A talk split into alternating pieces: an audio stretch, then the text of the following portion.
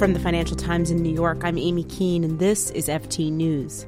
Global equity markets have taken investors on a wild ride this week. Market activity in just the first two days of trading saw the biggest eruption in volatility in three years, and Wall Street is still rocking from its biggest one day loss in about seven years. John Authers, the FT senior investment commentator, joins me here in New York. John, you came into the office on Monday. I think you and I had a brief exchange about where inflation was headed. Yeah. You sat down, presumably, to start on your column.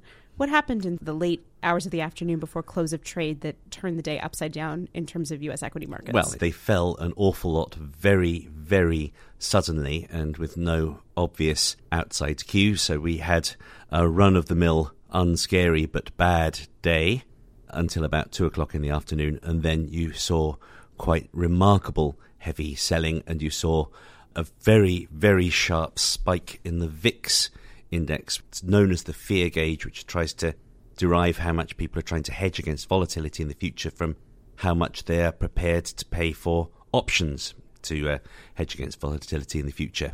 Now, that meant that we went from what has been a sort of steady correction, what looks like a calm adjustment to rising rates and worries about inflation, to I think it's fair to call it a mini crash.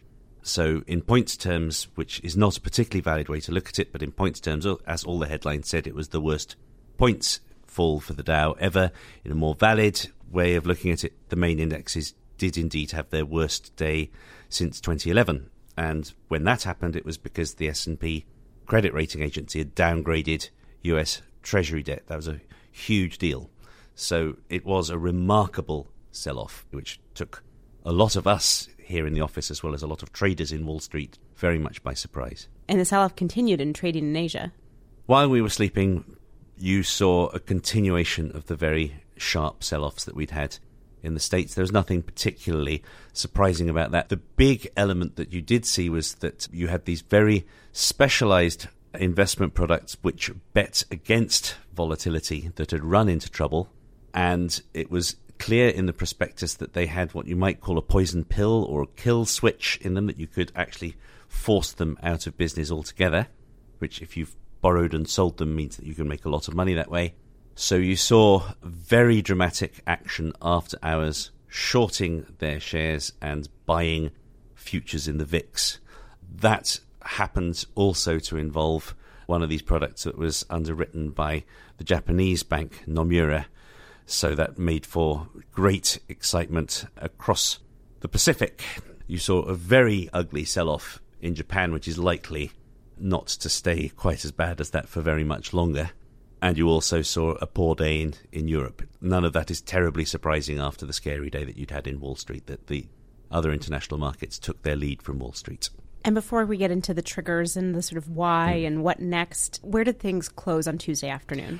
Tuesday afternoon, we have had, again, to the extent that this means much, the biggest rise in points terms of the Trump presidency. Oddly enough, the last rise that was bigger than this was on election day itself when people bought stocks because they thought Hillary Clinton was going to win. And then, of course, they carried on buying stocks because Donald Trump had won instead. That said, what we're talking about is a bounce back from an extreme position on Monday night. We are still talking about very sharp declines from seven or eight days ago. We're talking about an S&P which is now just barely up for the year, when obviously not so long ago it was the best start for a year in many decades. Let's get to the triggers now. What was the first domino to fall to cause this dramatic sell off? I would argue that that comes from the bond market. The bond market sets the price of money, particularly the 10 uh, year Treasury yield. All mortgage contracts are ultimately uh, judged from that, not just here in the States, but across the world. And corporate debt similarly is benchmarked against that. So it's a very important yardstick. It has steadily risen, and at the beginning of last week, it sounds very innocuous, but the yield on the 10 year Treasury got to 2.66%. And that has significance for people in the markets because 10 year Treasuries have been on a very steady downward trend for decades, literally since the early 1980s, reflecting the belief that inflation has been squeezed out of the system. It scared people a lot in those markets that Treasury yields were apparently now beginning definitely to move upwards. We saw it move up to uh, 2.85% by the end of the week. Again, that sounds innocuous, but that's a very big proportionate increase in the cost of debt, the cost of money.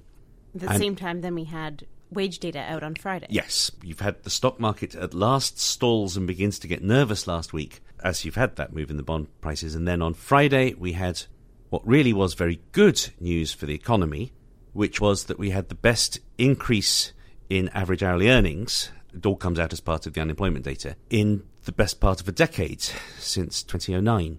This is exactly what has caused such deep discontent in the populace, why people are angry with the status quo because wages have stagnated for so long. But the problem is that if wages are under control, then inflation is under control. And if you see wages sharply increase, suddenly it begins to occur to you, if you're a trader in the market, maybe I can't assume inflation is under control. The other very important point to point out on that is that it's a very noisy series. It's prone to revision. We had a series of natural disasters in the States towards the end of last year. That would only be expected to cause a dip and then a recovery and so on. It's not clear that this is really indicative of anything very much as yet. So it does show that people are beginning to get nervous and jumpy that it had the effect that it did.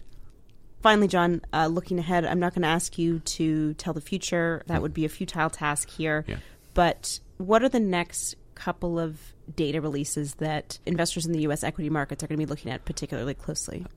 I'll give you three. There's the next inflation data, which is on Valentine's Day. If we're worried about inflation, and I do think that that's what lay behind the beginning of this concern, then that's obviously going to be important, and, and a surprise in either direction could really move the market out of where it is now. Then, of course, we're going to have the next edition of the unemployment data for this month coming out the first Friday of next month. Where we could also see some adjustments for the January data. Precisely. Well. If this can be revealed as a fluke, then I would imagine that would calm things down considerably. But I suspect you won't, in any case, see things calm down completely and go back to their previous course until we've had the first Fed monetary policy meeting with Jay Powell in the chair, which isn't until later on in March. It is one where you have a press conference. As of the immediately after Janet Yellen's last meeting, which was only last Wednesday, still less than a week ago, the market said that there was a 99.7% chance that Jay Powell would start his career by hiking rates. It's still pretty high, but it's gone down to 83% now, despite the fact that inflation has gone up, which would mean you're more likely to hike rates. So it's obvious that that is going to be a big deal, even if things calm down somewhat for the next month. The March Fed meeting is going to be a very big deal.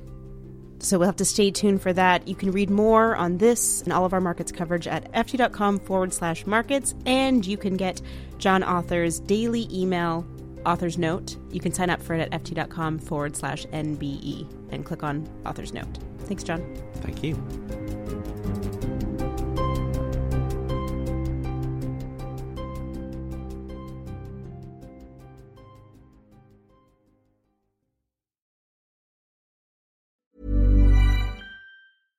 Support for this podcast and the following message come from Corient. Corient provides wealth management services centered around you. As one of the largest integrated fee only registered investment advisors in the U.S., Corient has experienced teams who can craft custom solutions designed to help you reach your financial goals, no matter how complex.